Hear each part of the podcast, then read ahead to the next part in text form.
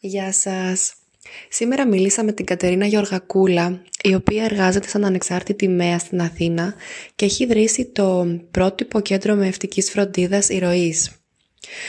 Μου μίλησε για την σοφία του γυναικείου σώματος και για την λάμψη που εκπέμπει μια γυναίκα που γεννά φυσικά και νιώθει η ίδια ενδυναμωμένη από το τοκετό της.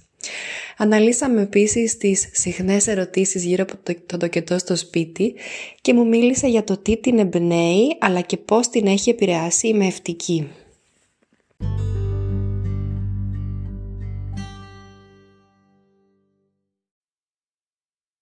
Καλησπέρα Κατερίνα, σε ευχαριστώ που βρήκες χρόνο να μιλήσουμε σήμερα στο Λόγος Μεών Podcast. Καλησπέρα Δήμητρα, είμαι πολύ χαρούμενη για την πρόσκληση αυτή. Και χαρούμενη που σε ακούω και έχεις κάνει μια τέτοια, έχεις πάρει μια τέτοια πρωτοβουλία. Σε ευχαριστώ πολύ. Ε, να σε παρουσιάσω λέγοντας ότι είσαι τελειόφοιτη του ΤΕΙ Αθηνών στην μεευτική. Έχεις κάνει το μεταπτυχιακό σου πάνω στον τοκετό. Και ενώ έκανες την πρακτική σου στο King's College στο Λονδίνο, ε, επέστρεψες και ίδρυσες ε, το κέντρο ΙΡΟΙΣ στην Αθήνα. Θέλεις να μου πεις λίγα λόγια για το ΙΡΟΙΣ? Ναι, φυσικά. Αρχικά να σου πω ότι ο λόγος από τον οποίο επέστρεψα από την Αγγλία είναι γιατί θεώρησα ότι η Ελλάδα έχει μεγάλη ανάγκη στο κομμάτι των μειών και είναι η τιμή μου και χαρά μου που εργάζομαι και συνεργάζομαι καλύτερα και υποστηρίζω ελληνικές οικογένειες και όχι μόνο, αλλά οικογένειες που ζουν στην Ελλάδα. Η απόφαση να ιδρύσω το ΙΡΟΙΣ και να το φτιάξω, να το δημιουργήσω, ήρθε πάρα πολύ ε, απλά. Ήταν μια πολύ δική μου μεγάλη ανάγκη, μιας και δεν ήμουν ευχαριστημένη, εν θέλεις, με τις υπόλοιπες επιλογές που είχα. Και στόχος μου ήταν να υποστηρίζω όσο καλύτερα μπορώ κάθε οικογένεια στο κομμάτι του τοκετού και όχι μόνο, στην εγκυμοσύνη και στο μετά. Και αυτός ουσιαστικά ήταν και ο κυριότερος λόγος για τον οποίο μπήκα στη διαδικασία να κάνω κάτι τέτοιο. Θέλω να σου πω ότι ούσα στο εξωτερικό θαυμάζω πολύ την πρωτοπορία, πρωτοπορία σου και ότι έχω την εντύπωση ότι είσαι μια επαγγελματίας με πολύ θάρρος και πολύ έξυπνη επιχειρηματικότητα σαν νέα μέα να ξεκινήσεις κάτι τέτοιο και να ακολουθήσεις το όνειρό σου. Σε ευχαριστώ πολύ για τα καλά σου λόγια. Η αλήθεια είναι ότι δεν ήταν κάτι εύκολο και όταν κάνεις κάτι τέτοιο πρέπει να αφιερώσεις πολύ μεγάλο, από τον, πολύ μεγάλο χρόνο, τον προσωπικό σου χρόνο mm-hmm. ε, και να δουλεύεις πολύ συστηματικά και αυτό που είπες είναι ένα κομμάτι και επιχειρηματικότητας μέσα και είμαι πολύ χαρούμενη που αυτή τη στιγμή έχουμε φτάσει σε αυτό το σημείο ε, εργασίας. Πού επικεντρώνεται το ΙΡΟΙΣ? Επικεντρωνόμαστε στην οικογένεια, όπως είπα και πριν, mm-hmm. ε, με, όπως την φαντάζεται κάποιος, είτε αυτή είναι μονογονική, είτε αυτή είναι με πολλά παιδιά, είτε ξέρεις, είναι mm-hmm. με δύο συντρόφους, είτε όχι. Ε, οπότε υποστηρίζουμε κάθε είδους οικογένεια. Αυτό το οποίο ουσιαστικά θέλουμε και προσπαθούμε καθημερινά γι' αυτό είναι να... ξεκάθαρα να μειώσουμε το ποσοστό των καισαρικών τομών στην Ελλάδα mm-hmm. και όχι μόνο το, ποσο, το ποσοστό των καισαρικών τομών, αλλά και τις, ε, να, το πω έτσι, ε, να έχουμε εμπειρίες ε, γυναικών οι οποίες βγαίνουν από τον τοκετό πιο ενδυναμωμένες mm-hmm. και ε, λάβανε σεβασμό στη γέννηση του παιδιού τους. Και εννοείται μια καλή φροντίδα και καλή παρακολούθηση. Οπότε ουσιαστικά οι πυλώνες στους οποίους κινούμαστε είναι η παρακολούθηση της εγκυμοσύνης, καθώς και η προετοιμασία. Μας αρέσει πάρα πολύ η προετοιμασία και προσπαθούμε να είναι όσο βαθύτερη γίνεται και να μην στεκόμαστε σε απλές πληροφορίες, ξέρεις, όπως είναι η έναρξη του τοκετού ή mm-hmm. θα μετρήσουμε πέντε λεπτά για κάθε συστολή για να πάμε στο μεευτήριο κτλ. Και σίγουρα το κομμάτι που αγαπάμε πολύ είναι το κομμάτι των τοκετών mm-hmm. και σίγουρα ο χώρος ενδείκνυται στο να υποστηρίξει οικογένειες και μετέπειτα στο κομμάτι της λοχείας. Τέλεια. Οπότε είναι μια ολιστική προσέγγιση για κάθε άτομο ή οικογένεια που επιλέγει να πάρει την εμπειρία της εγκυμοσύνης του τοκετού και της λοχείας στα χέρια της. Ακριβώς. Ε, σαν περιβάλλον τοκετού, οι γονείς έχουν τη δυνατότητα να επιλέξουν τοκετό σε κάποιο μεευτήριο ή ακόμα και στο σπίτι. Σωστά. Έχουμε, παρέχουμε και τα δύο αυτά κομμάτια και είναι κάτι το οποίο δίνουμε την επιλογή αυτή στους γονείς και εμείς ακολουθούμε σε αυτό. Ε, σίγουρα αυτό το οποίο πάντοτε λέμε είναι ότι πολύ σημαντικό κομμάτι είναι και το πώς θα εξελιχθεί η οικίηση για να mm-hmm. μπορέσουμε να, λάβουμε, να λάβουν αυτή την απόφαση ε, και εμείς να τους υποστηρίξουμε. Ξέρεις, mm-hmm. μιλάω πιο πολύ για τη φυσιολογία και την παθολογία. Ναι. Οπότε στο τέλος μιας εγκυμοσύνης ουσιαστικά μπορεί να ληφθεί η τελική απόφαση αν μπορεί να γίνει αναστοκετό στο σπίτι. Ακριβώς. Θέλουμε να έχουμε καλές προϋποθέσεις και να μπορεί έτσι και η ίδια η μητέρα να αισθανθεί σιγουριά στο κομμάτι α, του τοκετού. Mm-hmm. Για ποιους λόγους ένα ζευγάρι επιλέγει τον τοκετό στο σπίτι? Παρατηρούμε πολύ και συζητάμε και με τις υπόλοιπες μέρες ότι ο γενικότερο φυσικός τοκετός είναι ένας τοκετός ο οποίος επανέρχεται πολύ δυναμικά και οι γυναίκες τον ζητούν. Οι λόγοι οι οποίοι οι περισσότερες γυναίκες ζητούν να γεννήσουν σπίτι είναι γιατί ξέρουν ότι θα λάβουν τον μέγιστο σεβασμό και θα έχουν τον έλεγχο στα χέρια τους. Κάτι mm. το οποίο πολλές φορές στο μεευτήριο τους αφαιρείται. Ε, ή μάλλον, για να είμαι δίκαιη, μπορεί πλέον όχι, αλλά στο παρελθόν σίγουρα πολύ περισσότερο. Mm-hmm. Ε, οπότε ξεκάθαρα έχει να κάνει με το οικείο περιβάλλον, με τον σεβασμό, με την δύναμη και τον έλεγχο της, της απόφασης ε, και εννοείται για πολλοί άλλους προσωπικούς δικούς τους λόγους του κάθε ζευγαριού. Αν μια γυναίκα έχει ήδη ένα ή δύο ή τρία παιδιά, πώς αντιμετωπίζεις το, την σκέψη να παρευρίσκονται και τα αδελφάκια στο τοκετό στο σπίτι? Είναι κάτι, αλήθεια είναι που μας ρωτάνε πολλές γυναίκες αυτό. Εμείς ουσιαστικά σε αυτό δεν εκφέρουμε κάποια άποψη με την έννοια του ότι α, αυτό το οποίο λέμε πάντοτε είναι ότι κα, κάνετε και θα κάνετε ό,τι εσάς σας κάνει να αισθάνεστε καλά. Και πραγματικά υπάρχουν ζευγάρια που ξεκινάει το τοκετός, οι γυναίκες που ξεκινούν, ξεκινάει το τοκετός τους και α, υπάρχει η παρουσία ενός ή περισσότερων παιδιών και στη συνέχεια μπορεί είτε να νιώσουν καλά με την παρουσία τους, είτε να νιώσουν την ανάγκη λίγο να απομονωθούν. Ε, και τα δύο είναι σεβαστά mm-hmm. και πάντοτε αυτό το οποίο εμείς έτσι, ε, ενθαρρύνουμε να υπάρχει είναι ένα δεύτερο πλάνο, στην περίπτωση δηλαδή που θέλει η μητέρα το παιδί της να απομακρυνθεί, έτσι ώστε να μπορεί, ξέρεις, κάποιος να το φροντίσει εκείνες τις ώρες. Mm-hmm. Και κάτι άλλο το οποίο πολλές φορές έτσι λέμε είναι ότι ε, στις μητέρες που αγωνιούν για το πώς θα γίνει και πώς θα είναι τα υπόλοιπα παιδιά τους στο σπίτι, ε, ξέρουμε πολύ καλά ως μέσο ότι πολλές φορές ένας τοκετός εξελίσσεται στη διάρκεια της νύχτας. Mm-hmm. Οπότε μας τυχαίνει αρκετά συχνά να ξυπνάνε και να βλέπουν το αδερφάκι τους ε, στο σπίτι εφόσον έχει γεννηθεί. Mm-hmm. Μιας και έχουμε ξεκινήσει να μιλάμε για το στοκετού στο σπίτι και είναι και το δικό μου αγαπημένο θέμα. Ναι, το ξέρω, χαίρομαι. Ποιες είναι οι συχνότερες ερωτήσεις ε, που σε ρωτάνε οι γυναίκες ή τα ζευγάρια που ε, ε, σκέφτονται την επιλογή του τοκετού στο σπίτι? Γιατί στη Γερμανία τουλάχιστον, που είναι ακόμα περισσότερη από ό,τι στην Ελλάδα, είναι δύο τοις εκατό. Δηλαδή λέμε στα ζευγάρια ότι ό,τι και να κάνετε θα παραμείνετε εξωτικοί. Ε, πώς το αντιμετωπίζετε και τι σας ρωτάνε οι γονείς? Ε, αρχικά κάτι για το οποίο είμαι έτσι πολύ περήφανη είναι ότι πλέον έχουμε ζευγάρια τα οποία μας προσεγγίζουν ε, έχοντας ήδη λάβει την απόφαση το ότι θέλουν να γεννήσουν στο σπίτι. Mm-hmm. Άρα ουσιαστικά οι απορίες που έχουμε να λύσουμε είναι λίγες. Ε, και υπάρχουν ζευγάρια από την άλλη που μέσω της προετοιμασίας, μέσω των ομάδων, δηλαδή γονεϊκότητας, ε, ξεκινούν να το σκέφτονται και να βλέπουν ότι είναι κάτι που, όπως είπες, και στην Ελλάδα εφαρμόζεται πλέον. Οπότε εκεί καλούμαστε, ξέρεις, να απαντήσουμε σε διαφορετικές ίσως ερωτήσεις ανάλογα και το background που έχει ο καθένας. Μας τυχαίνει πολύ συχνά να, να μας ρωτάνε γιατί κάποιος να επιλέξει τον τοκετό στο σπίτι ή πότε μπορώ να γεννήσω στο σπίτι μου, δηλαδή υπάρχουν προϋποθέσεις ή όχι, μέχρι, ξέρεις, πολύ μικρές λεπτομέρειες όπως έχουν να κάνουν και πολύ με τη διαδικασία. Ε, μπορώ να έχω πισίνα ή θα ακούμε συνεχόμενα το μωρό ή τι plan B θα υπάρχει, γιατί πάντοτε έχουμε ένα plan B στο μυαλό μας. Mm-hmm. Ε, οπότε συνήθως οι ερωτήσεις έχουν να κάνουν ε, ή με διαδικαστικά θέματα ή με ε, θέματα ασφάλειας, συνήθως mm-hmm. έτσι περισσότερο. Και τι τους απαντάς στις ερωτήσεις αυτές. Αν υποθέσουμε ότι ξυπνήσαμε κάποιες απορίες τώρα στο κοινό. Ωραία. Πάντοτε, όπως προείπα, υπάρχει ένα plan B στο κομμάτι της... Αυτό ουσιαστικά φροντίζει το κομμάτι της ασφάλειας, έτσι, ε, το οποίο το έχουμε συμφωνήσει από πριν με το ζευγάρι.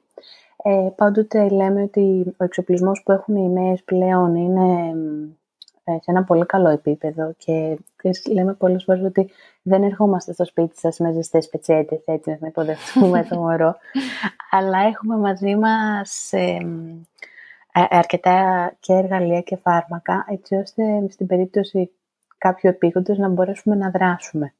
Ε, οπότε αυτό είναι αμέσως, αμέσως κάτι το οποίο τους ε, καθησυχάζει. Από την άλλη, αυτό το οποίο λέμε είναι ότι οι εννιά στους δέκα του κετού στο σπίτι θα εξελιχθούν ομαλά, γιατί ακριβώς δεν κάνουμε καμία παρέμβαση, άρα ελαχιστοποιούμε την πιθανότητα να προκύψει κάποια επιπλοκή.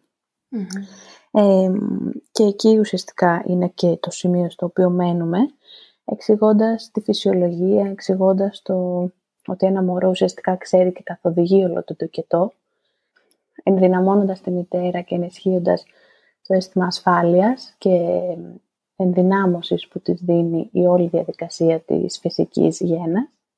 Και εκεί είναι κιόλας που δουλεύουμε και προετοιμαζόμαστε σε όλη τη διάρκεια της εγκυμοσύνης μαζί της, για να βιώσει τον τοκετό που εκείνη επιθυμεί.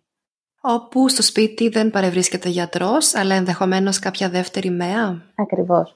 Ε, στο σπίτι είμαστε τουλάχιστον δύο μέες ε, και το λέω αυτό το τουλάχιστον γιατί υπάρχουν γυναίκες που ε, επιλέγουν να έχουν και άλλα άτομα, όπως είναι κάποια βοηθός μητρότητας, όπως είναι ένα άλλο άτομο της επιλογής τους, όπως είναι ε, ξέρεις, κάποιο συγγενικό πρόσωπο, οτιδήποτε. Οπότε δεν είμαστε εμείς που θα καθορίσουμε το ποιοι θα παρευρίσκονται.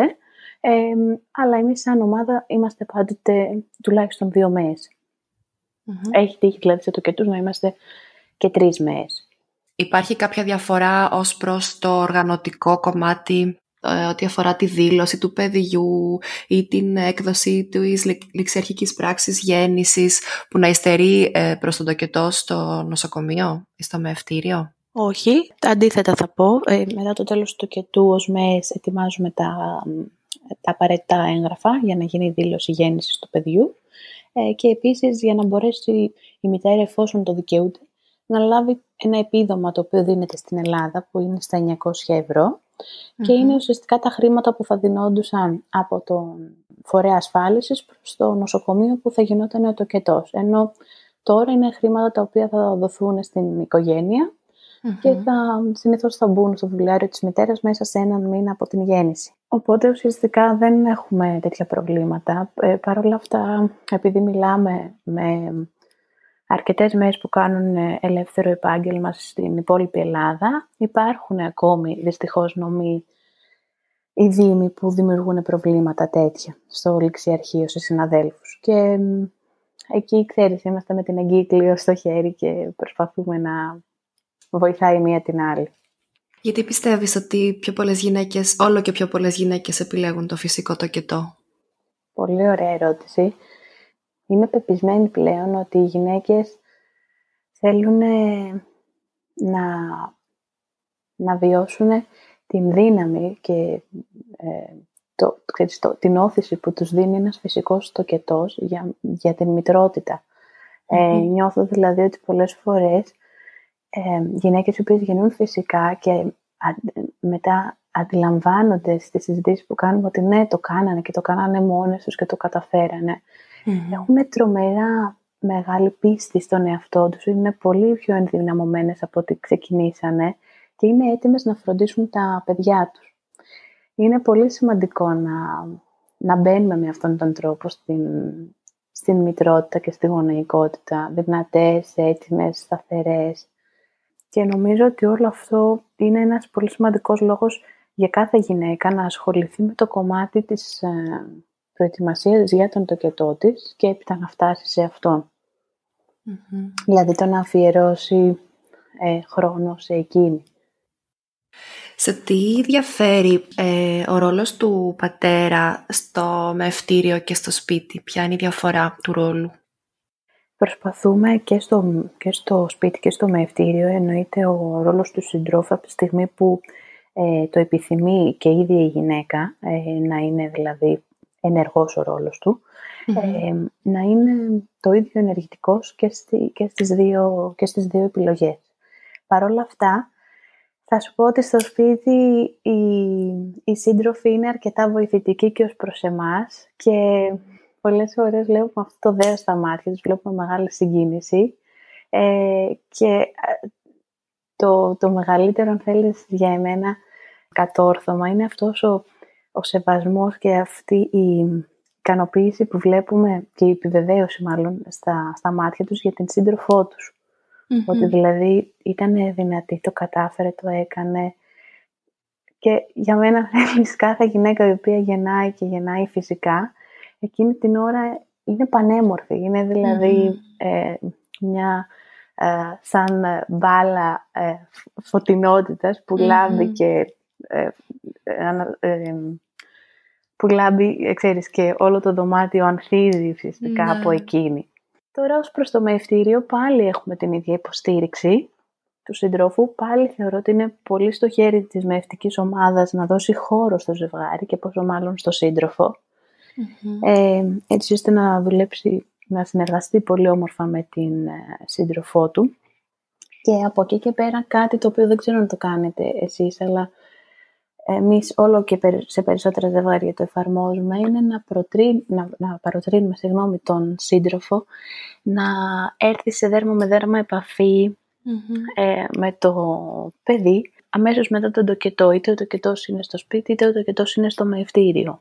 Mm-hmm. Οπότε εφόσον έρθει το μωρό σε επαφή με τη μητέρα του, είναι κάτι το οποίο το ζητάμε και το προτείνουμε. Ναι, εδώ συνήθως εμ, αυτό συμβαίνει αφότου έχει γεννήσει η μητέρα, αφότου έχει θυλάσει και πάει για πρώτη φορά είτε τουαλέτα είτε να κάνει ντους, εκείνη η στιγμή που ρωτάμε τον πατέρα αν θέλει να βγάλει την μπλούζα του και να ε, κάνει επαφή δέρμα με δέρμα με το νεογέννητο. Κατάλαβα. Ε, ναι, δεν θα σου πω ότι δεν υπάρχουν περιπτώσεις και εδώ που μπορεί να γίνει το ίδιο. Ε, Ναι, σίγουρα η επαφή με τη μητέρα και μετά τον πρώτο θυλασμό υπάρχει πάντοτε χρόνος για τον πατέρα, έτσι ώστε να έρθει και εκείνος σε επαφή. Mm. Πάνω σε αυτό που είπες, θυμήθηκα κάτι που είχε πει η Αμερικανίδα μέα Αίνα Μέι Γκάσκιν, ότι ε, άμα η γυναίκα δεν φαίνεται ή δεν μοιάζει με θεά κατά τη διάρκεια του τοκετού της, δεν τις φέρονται σωστά. Ναι, αυτοί που την περιτριγυρίζουν, θα συμφωνώ απόλυτα. Ε, ναι. ε, θεωρώ ότι, ε, δεν ξέρω, με έναν μαγικό τρόπο όλες οι γυναίκες δείχνουν πανέμορφες την ώρα του τοκετού και σίγουρα mm-hmm. είναι στο χέρι μας να τις φροντίζουμε με έναν ε, όμορφο τρόπο ε, και να το νιώθουν πέρα από το, το πώς δείχνουν, να νιώθουν δηλαδή ότι είναι όντως όμορφες, είναι όντως φροντισμένες ε, και τις υποστηρίζουμε εκείνη την ε, ώρα με αγάπη, είμαστε εκεί για εκείνες. Mm-hmm. Κάτι οκιτοκίνη, κάτι έκπληξη για την ε, ίδια τους τη δύναμη. Είναι απίστευτο. Δεν είναι αυτή τη λάμψη στο πρόσωπο ναι. που κάνει, ξέρεις, τα μάτια ζωντανά να παίρνουν φωτιά. Mm-hmm. Πώς έχει επηρεάσει ε, ο ρόλος σου σαν μέα? Πώς δηλαδή από τότε που είσαι μέα έχει επηρεάσει την Κατερίνα? Ε, κατά πάρα πολύ. ε, Η μεευτική είναι ένα επάγγελμα το οποίο σε βοηθάει και σένα τον ίδιο να εξελιχθείς και να εξελίξεις ε, την συναίσθησή σου σαν άνθρωπος. Ε, σίγουρα ένα κομμάτι αυτογνωσίας, ε, κάνεις κριτική στον εαυτό σου και στις πράξεις σου καθημερινά. Είναι ένα αντικείμενο που είναι συνε, συνεχόμενα εξελισσόμενο, οπότε ε, αν εσύ δοκιμάσεις να παραμείνεις σταθερή, ε, το... αυτό το οποίο θα γίνει είναι να χαθείς, ξέρεις που λέω εγώ, στον χρόνο, να παραμείνεις δηλαδή πίσω. Mm-hmm. Ε, αλλά είναι ταυτόχρονα και ένα επάγγελμα το οποίο είναι πολύ ε, ζωντανό και δεν, πολλές φορές σκέφτομαι αν δεν ήμουν μέα τι άλλο θα μπορούσα να κάνω στη ζωή μου mm-hmm. και νιώθω ότι θα μπορούσα να κάνω και άλλα πράγματα, αλλά τίποτα τελικά δεν θα μπορούσα να το κάνω με την αγάπη και το πάθος που... Ε, που κάνω την μεευτική. Οπότε σε αυτό που με ρωτάς, θεωρώ ότι κάτι σημαντικό που μου έχει δώσει είναι η πίστη στο σώμα μας και στον εαυτό μας και ότι ε, το σώμα μας είναι πολύ σοφά φτιαγμένο για να μπορέσει να υποστηρίξει τη διαδικασία της γέννησης και της ανατροφής mm. ε, του παιδιού μας. Και ε, όσο περίεργο και να σου φανεί, όσο έντονοι και να είναι οι ρυθμοί μας, γιατί θεωρώ ότι σαν μέρες έχουμε πολύ έντονο καθημερινό πρόγραμμα, εμένα με κάνει να νιώθω ήρεμη η μυστική. Και ε, μπορώ να σου πω ότι μετά από κάτι το κετό, όσα χρόνια δουλεύω ως ελεύθερος επαγγελματίας, νιώθω το ίδιο δέος ε, σαν την πρώτη φορά που ξεκινούσα να κάνω το κετούς. Mm. Δηλαδή η χαρά δεν, δεν έχει μειωθεί ε, που μου φέρνει η γέννηση του κάθε παιδιού. Mm-hmm. Και, και να σου είμαι ειλικρινής, χαίρομαι γιατί θεωρώ ότι έχω πολύ ε, όμορφους ανθρώπους στη ζωή μου που αν δεν είχα διαλέξει αυτό το επάγγελμα δεν θα τους είχα γνωρίσει ποτέ. Mm. Και αυτό είναι έτσι κάτι το οποίο εμένα με γεμίζει κουράγιο και δύναμη για να συνεχίζω. Ωραία. Οπότε μέσα από το επάγγελμά σου έχεις εξελιχθεί και εσύ ίδια σαν άνθρωπος. Ναι, σίγουρα. Που από ό,τι μου είπες είσαι είκοσι τέσσερις ώρες το εικοσιτετράωρο, ε, το εικοσιτετράωρο σε επιφυλακή σχεδόν συνεχόμενα. Πρέπει δηλαδή η μευτική να είναι κάτι που να βγαίνει πηγαία και που να το αγαπάς ώστε να μην το νιώθεις σαν αγκαρία mm-hmm. όλες τις μέρες. Ακριβώς, ακριβώς. Ε, ευτυχώς έχω πολύ, καλές, ε, πολύ καλούς συνεργάτες και μες και έτσι... Ε, ε, Ένα-δύο γυναικολόγους με τους οποίους έχουμε πολύ καλές σχέσεις mm-hmm. ε, και, και συνεργασία, έτσι, όχι απλά καλές σχέσεις. Και είμαι πολύ περήφανη και εκτιμώ πάρα πολύ την ε, συνεργασία που έχω μαζί τους. Παρ' όλα αυτά, όπως σου είπα, ναι, πολλές φορές η μεευτική είναι ιδιαίτερα απαιτητική και μπορεί να έχεις έναν τοκετό ταυτόχρονο με κάποιον άλλον, σπάνια, αλλά έχει τύχει. Ή μπορεί να τελειώνει ένας τοκετός και μετά από λίγο να ξεκινάει ένας άλλος, και αυτό έχει τύχει. Οπότε πρέπει να είσαι εκεί, δυνατή, με καθαρή σκέψη, να υποστηρίξεις την κάθε γυναίκα ακριβώς όπως της αρμόζει. Και πολλές φορές, επειδή όπως είπες είμαστε άνθρωποι, δεν είναι κακό και να καλούμε και μία ακόμη συνάδελφο για βοήθεια. Mm. Εάν η κατάσταση το απαιτεί. Ε, για υποστήριξη, ξέρεις πώς το εννοώ. Να είναι πολύ σημαντικό να έχεις γύρω σου ανθρώπους που να έχετε τις ίδιες αξίες και να μπορείτε mm. να εμπιστευτείτε το ένα στον άλλον. Ναι. Ναι. Κάποτε θυμάμαι έναν συνεργάτη με τον οποίο ακόμη έχουμε, είμαστε, όπως λέει εκείνος, πρώτα φίλοι και μετά καλοί συνεργάτες, ο οποίος όταν ξεκινήσαμε να κάνουμε συζήτηση για να συνεργαστούμε, εγώ τότε είχα ανοίξει το IROIS και μπήκα λίγο με μια διάθεση στην κουβέντα. Είναι ένας καινούριος χώρος, αναζητώ συνεργάτες και με διέκοψε και μου λέει, εγώ μου λέει, δεν αναζητώ συνεργάτες και θυμάμαι εκείνη την ώρα είχα παγώσει και λέω, τι λέει, και μου λέει, ε, αναζητώ πρώτα για ε, ανθρώπους με τους οποίους θα, θα μπορούσα να είμαι φίλος στην καθημερινή ζωή και μετά ε, να είμαι συνεργάτης μαζί τους. Mm. Οπότε πολύ ξέρεις, σημαντικό. Ναι, ε, είναι πολύ ωραίο αυτό το να νιώθεις ότι υπάρχει σεβασμός και αναγνώριση Mm-hmm. από την κάθε συνεργασία, από την κάθε πλευρά. Mm-hmm. Πολύ σημαντικό αυτό που είπες.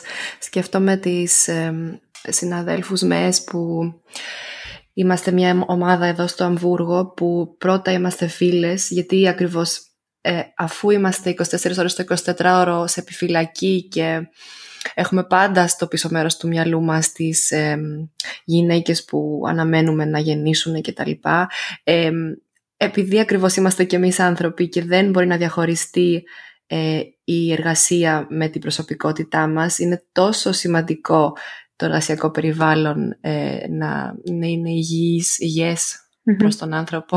Ναι. Το, οπότε καταλαβαίνεις ακριβώς τι ναι. εννοώ. Ναι. Ναι. Συμφωνώ απόλυτα. Επειδή ανέφερες ε, τη συνεργασία με γυναικολόγους, πώς... Ε, βλέπεις τους διαφορετικούς ρόλους μιας ενός μευτή και μιας ή ενός γυναικολόγου γύρω από την ε, μευτική? Ε, ναι, σίγουρα υπάρχουν διακριτικοί ρόλοι. Ε, όταν πλέον ο καθένας ασχολείται με το κομμάτι του. Ουσιαστικά μπορώ να κάνω μια πολύ εύκολη έτσι, ε, πώς να το πω, ε, οριοθέτηση. Η Μέα ασχολείται με το κομμάτι της φυσιολογίας και ο γυναικολόγος θα έπρεπε να ασχολείται με το κομμάτι της παθολογίας, μιας και αυτή είναι η εκπαίδευση που λαμβάνει. Παρ' όλα αυτά, χωρίς αυτό να σημαίνει ότι θα πρέπει να μας λείπουν στοιχεία όπως το κομμάτι της καλής συνεργασίας, ακόμη και αν ένα στοκετός εξελιχθεί, εξελιχθεί απόλυτα φυσιολογικά, είτε προκύψει κάποια παθολογία. Αυτό το οποίο εγώ έχω καταφέρει τα τελευταία χρόνια με, την συνεργα... με τις συνεργασίες που έχω είναι να υπάρχει, όπως σου είπα και πριν, σεβασμός στις μεταξύ μας σχέσεις και χώρος ο ένας με τον άλλον για να δουλέψουμε. Δηλαδή, δεν θα μπορούσα να με φανταστώ ε, να δουλεύω, να συνεργάζομαι με κάποιον γυναικολόγο ο οποίος θα ήθελε να έχει, αν θέλεις, πρωταγωνιστικό ρόλο στον τοκετό. Με τους γυναικολόγους με τους οποίους συνεργάζομαι, από κοινού η πεποίθηση είναι ότι τον απόλυτο έλεγχο ε, τον έχει η γυναίκα που γεννάει και εμείς είμαστε εκεί ε, για να την υποστηρίξουμε. Οπότε σε οποιαδήποτε μευτική πράξη κάνουμε, ζητάμε ε, την άδειά της, εκτός αν πρόκειται για κάποιο μευτικό επίγον, όπου εκεί ξέρεις και εσύ από την εμπειρία σου όλα γίνονται λίγο ταυτόχρονα.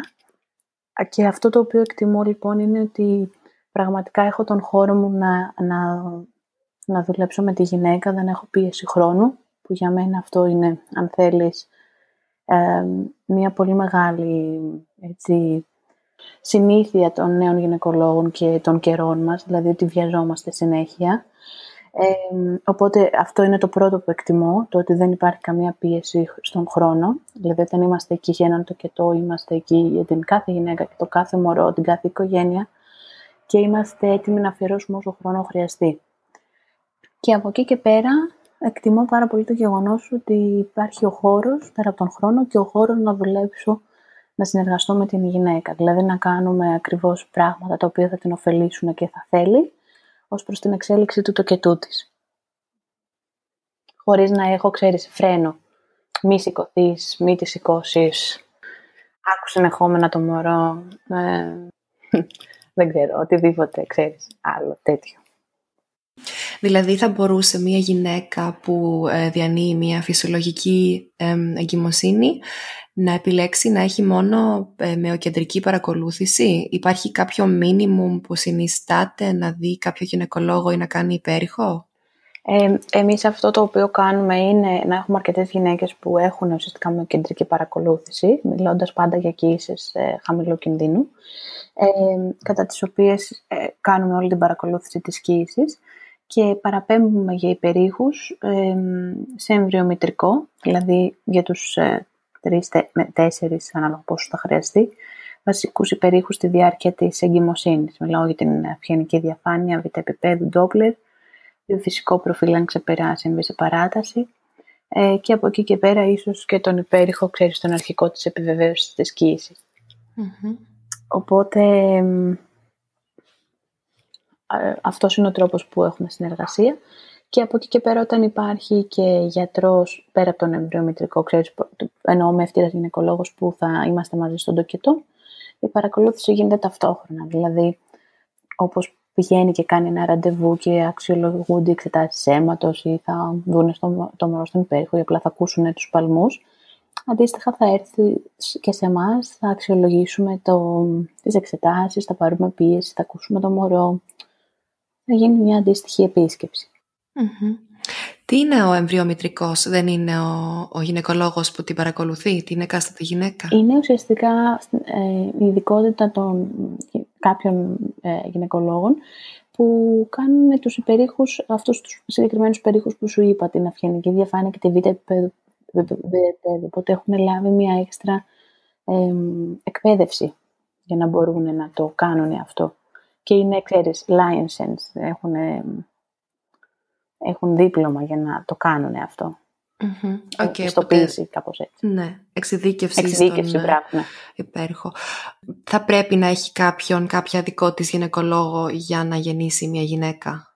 Ε, εξαρτάται πού θα γεννήσει. Δηλαδή, στην Ελλάδα δεν επιτρέπεται είσοδος της ΜΕΑ το ιδιωτικό μαιευτήριο ε, χωρίς την παρουσία κάποιου γυναικολόγου. Μάλιστα. Ε, οπότε η απάντηση είναι ότι αν σκοπεύει να γεννήσει στο μευτήριο, όχι. Αλλά στους αρκετούς στο σπίτι, ναι. Ε, ουσιαστικά είναι αυτό που σου είπα πριν, ότι υπάρχει μια κεντρική παρακολούθηση και μόνο, mm-hmm. εάν εκείνη το επιθυμεί, έτσι. Ε, και ε, στον τοκετό περιβρισκόμαστε δύο μέρες. Mm-hmm. Τουλάχιστον. Ωραία. Και στο μευτήριο θα μπορούσε να είναι κάποιος γυναικολόγος βάρδιας, άμα λες εκεί δεν χρειάζεται? δεν, δεν γίνεται αυτό στην Ελλάδα. Δεν, δηλαδή δεν έχουμε κωδικούς emails να μπούμε μέσα στο μευτήριο και να φέρουμε εις πέρα σε έναν τοκετό στο όνομά μας. Πρέπει δηλαδή να υπάρχει, ακόμη και αν αυτό, ξέρεις, μπορεί να γίνει στη θεωρία, ένας ε, γυναικολόγος ο οποίος εργάζεται στην βάρδια του εκάστοτε νοσοκομείου να έρθει στην περίπτωση που χρειαστεί. Ε, αυτό είναι κάτι το οποίο δεν μας επιτρέπεται. Και εδώ θα πω προς το παρόν. Mm-hmm. Mm-hmm. Τι ε, όνειρα έχεις για τη μευτική στην Ελλάδα τα επόμενα πέντε με δέκα χρόνια? Πολλά. Και ξέρεις, αν σταματήσουμε να ονειρευόμαστε, σταματάμε και να υπάρχουμε, να εξελισσόμαστε. Οπότε δεν θα μπορούσα να σου πω ότι δεν ονειρεύομαι και δεν αποζητώ ε, καλύτερες και καλύτερες συνθήκες εργασίας.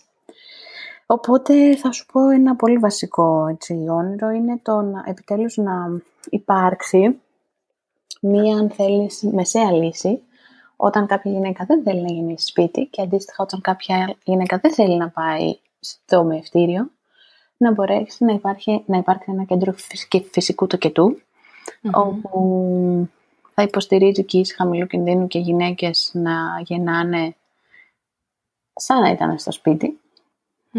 Ε, και ουσιαστικά αυτό θα στελεχώνεται από μέες και θα μπορούμε να μπαίνουμε εκεί ως μέες ε, και να κάνουμε, να φέρουμε εις πέρας στους τοκετούς. Και είναι έτσι ένα, ένα πολύ βαθύ όνειρο που θα ήθελα πάρα πολύ να το δω στα επόμενα χρόνια να γίνεται. Οπότε αυτό είναι έτσι κάτι το οποίο ε, υπάρχει πολύ έντονα στην δική μου σκέψη. Mm-hmm. Ε, υπάρχουν κάποια ξεκινήματα δωματίων τύπου σαν στο σπίτι σε ιδιωτικά μευτήρια. Από την άλλη, είχες κάνει την ε, πρακτική σου εξάσκηση, εξάσκηση και στο κέντρο φυσικού που λέγεται Birth Center, mm-hmm. στο King's, King's College, mm-hmm. ναι, στο Λονδίνο. Πώς διαφέρουν οι, υπάρχουν, οι, οι χώροι που ήδη υπάρχουν από το Birth Center που εσύ έκανες την πρακτική σου? Ουσιαστικά σαν χώροι δεν διαφέρουν. Ε. Είναι όντως δωμάτια, απλά είναι πιο, ε, αν θέλεις, είναι μέσα στην αίθουσα τοκετών, αλλά είναι μαζεμένα, αν θες, σε ένα άλλο σημείο, όπου εκεί ο τοκετός γίνεται από την ΜΕΑ, δεν υπάρχει παρουσία γυναικολόγου και όπως επίσης δεν υπάρχει και παρουσία παιδιάτρου, γιατί είναι τοκετοί οι οποίοι εξελίσσονται, όπως σου είπα, σε οικείς χαμηλού κινδύνου και εξελίσσονται καλά, ε, οπότε δεν υπάρχει λόγος ε, ξέρεις, να υπάρχει παρουσία γιατρού. Από εκεί και πέρα, όταν κάτι σταματήσει να είναι στα πλαίσια της φυσιολογίας, από εκεί γινόταν μεταφορά στην κλασική αίθουσα και συνεχιζόταν εκεί ο τοκετός. Οπότε, όπως σου είπα, επειδή στην Ελλάδα ναι, μεν σαν χώροι υπάρχουν, αλλά δεν υπάρχει το κομμάτι της ελευθερίας, της εισόδου μιας μέας σε ένα ιδιωτικό μευτήριο και της, ε, χωρίς την παρουσία μευτήρα γυναικολόγου, mm-hmm. θα ήταν κάτι το οποίο θα ήταν ε, ε, πολύ ωραίο να συμβεί. Θα ήθελα να μου πεις, αν θέλεις, πώς ευνοεί μία μέα τον φυσικό τοκετό, γιατί είναι λίγο εκτός ελληνικής πραγματικότητας να υπολογίζεται ένας τοκετός χωρίς μευτήρα γυναικολόγο. Ε, πώς το θέτεις, πώς το εννοείς το να ευνοεί? Κάποιος που δεν γνωρίζει ενδεχομένως να φαντάζει, να, να παρατηρεί μόνο την φαινομενική απουσία ασφάλειας με την απουσία του μευτήρα γυναικολόγου. Πώς μπορεί αντίστοιχα ε, η, η αποκλειστική παρουσία μιας μέας σε έναν τοκετό να μ, παράγει θετική επιρροή? Κατάλαβα. Ε, αρχικά να, εδώ πρέπει να μιλήσουμε για το κομμάτι της εκπαίδευσης. Η μία είναι ένας επαγγελματίας υγείας, ο οποίος είναι εκπαιδευμένος να αναγνωρίσει την παθολογία και σε πολλές περιπτώσεις να δράσει κιόλας όταν την δει. Mm-hmm. Ε, οπότε δεν είναι ε, ένας επαγγελματίας υγείας που γνωρίζει μόνο την φυσιολογία και την υποστηρίζει και από εκεί και πέρα άμα έρθει η παθολογία ε, δεν ξέρει τα τι χάνει. να κάνει, τα χάνει ακριβώς. Mm-hmm. Οπότε αυτό είναι το πρώτο και σημαντικότερο στο οποίο πρέπει να σταθούμε, ειδικά οι μέες στην Ελλάδα, επειδή έχουν μάθει να δουλεύουν, σε, να συνεργάζονται με μευτήρες, να βλέπουν παθολογία, θεωρώ ότι είναι απόλυτα ικανές να την δουν, να την αναγνωρίσουν και να την διαχειριστούν σε συνεργασία με τον εκάστοτε μευτήρα. Οπότε, για μένα, αν θέλεις, δεν υπάρχει ε, θέμα επικινδυνότητας ως προς αυτό. Και ας μην ξεχνάμε ότι και σε, πολλά, σε πολλούς τοκετούς στα ιδιωτικά μευτήρια υπάρχουν γυναικολόγοι οι οποίοι έρχονται αρκετά ε, καθυστερημένα ως προς την εξέλιξη του τοκετού, που υπεύθυνη στην όλη εξέλιξη του τοκετού είναι οι μέες. Οι μέες που δουλεύουν ως ελεύθεροι επαγγελματίες και οι μέες του μευτηρίου που πραγματικά ε, δίνουν τον καλύτερό τους σε αυτό. Ε, άρα, εάν το σκεφτούμε και από αυτή την άποψη, πάλι με μέα εξελίσσεται το τοκετό σου και ο μευτήρας ε, είναι εκεί και παρακολουθεί ή έρχεται πιο μετά. Και εννοείται ότι είναι αυτή η οποία θα τον καλέσει όταν χρειαστεί κάτι, όταν δει κάτι που δεν της αρέσει. Mm-hmm. Άρα καταλαβαίνεις πώς το λέω, ότι είναι λίγο σαν... είναι κάτι το οποίο ουσιαστικά και πάλι το κάνουμε. Παρ' όλα αυτά υπάρχει απόλυτη συνεργασία και αυτό είναι το ωραίο στις ομάδες, έτσι ώστε ε, να νιώθεις ασφάλεια και σιγουριά και ότι ε, δεν, δεν μπαίνει κανένας σε κίνδυνο, γιατί δεν εκτίθεται κανένας. Για μένα δηλαδή αυτό είναι πολύ σημαντικό. Mm-hmm. Ναι, θα ήθελα να προσθέσω ότι η ΜΕΑ έχει κατά την άποψή μου την πεποίθηση ότι αρχικά ένας τοκετός είναι ένα υγιές συμβάν που πρέπει απλά να προστατευθεί, δεν πρέπει να επηρεαστεί από έξω. Θα συμφωνήσω εκατό τοις εκατό μαζί σου. Ε, και έτσι κιόλας νομίζω ότι οι περισσότερες μέρες μπαίνουμε στους τοκετούς. Mm-hmm. Ότι όλα θα πάνε καλά, γιατί ακριβώς είναι ένα φυσικό, φυσιολογικό γεγονός που θα λάβει η χώρα. Mm-hmm. Οπότε ναι, ξεκάθαρα συμφωνώ. Σε είχε προσεγγίσει μια μεγάλη καλλιτική εταιρεία από που βγήκε ένα υπέροχο βίντεο, mm-hmm. μέσα στο οποίο είχες πει μ, να στοχεύεις μακριά για να φτάσεις μακριά, σαν στάση ζωής, βασικά να μπορείς να στοχεύεις. Mm-hmm. Εσύ από που εμπνέεσαι? Από που εμπνέομαι? Τι σε εμπνέει? Εμπνέομαι από παντού. Εμπνέομαι, εμπνέομαι από τη φύση. Τη φύση εννοώ, μου αρέσει πάρα πολύ να ταξιδεύω και είναι, αν θέλεις, το μοναδικό έτσι, ε, χόμπι που δεν μου επιτρέπει με ευτική, ε, ιδιαίτερα πολύ. Άρα σίγουρα εμπνέομαι από τη φύση. Εμπνέομαι από τους ανθρώπους. Ε, όταν κάθομαι απέναντι από έναν άνθρωπο που καταλαβαίνω ότι έχει να... με τον λόγο του και τις πράξεις του, ε, έχω να πάρω από εκείνον. Ε, είμαι πολύ καλός ε, ακροατής, mm-hmm. και μου αρέσει να ακούω. Και αν θέλεις, εμπνέομαι πάρα πολύ και από την, ε, την ίδια την καθημερινότητα. Ε, από πολύ μικρές πράξεις, τις οποίες είναι αυτό που λες πόσος έχει επηρεάσει με ευτική, mm-hmm. την καθημερινότητά σου. Και η απάντηση είναι πολύ. Νιώθω δηλαδή ότι, ξέρεις, θέλω να βλέπω παντού τον σεβασμό να υπάρχει. Όπως δηλαδή τον βλέπω στη δουλειά μου και τον αναζητώ, έτσι. Mm-hmm. Με ενδιαφέρει να τον βλέπω και κοινωνικά εκτός. Ε, οπότε, ναι, δεν μπορώ να σου πω ότι έχω μία συγκεκριμένη πηγή έμπνευσης. Ε, είναι όλα. Αλλά, ναι, η φύση και, τα...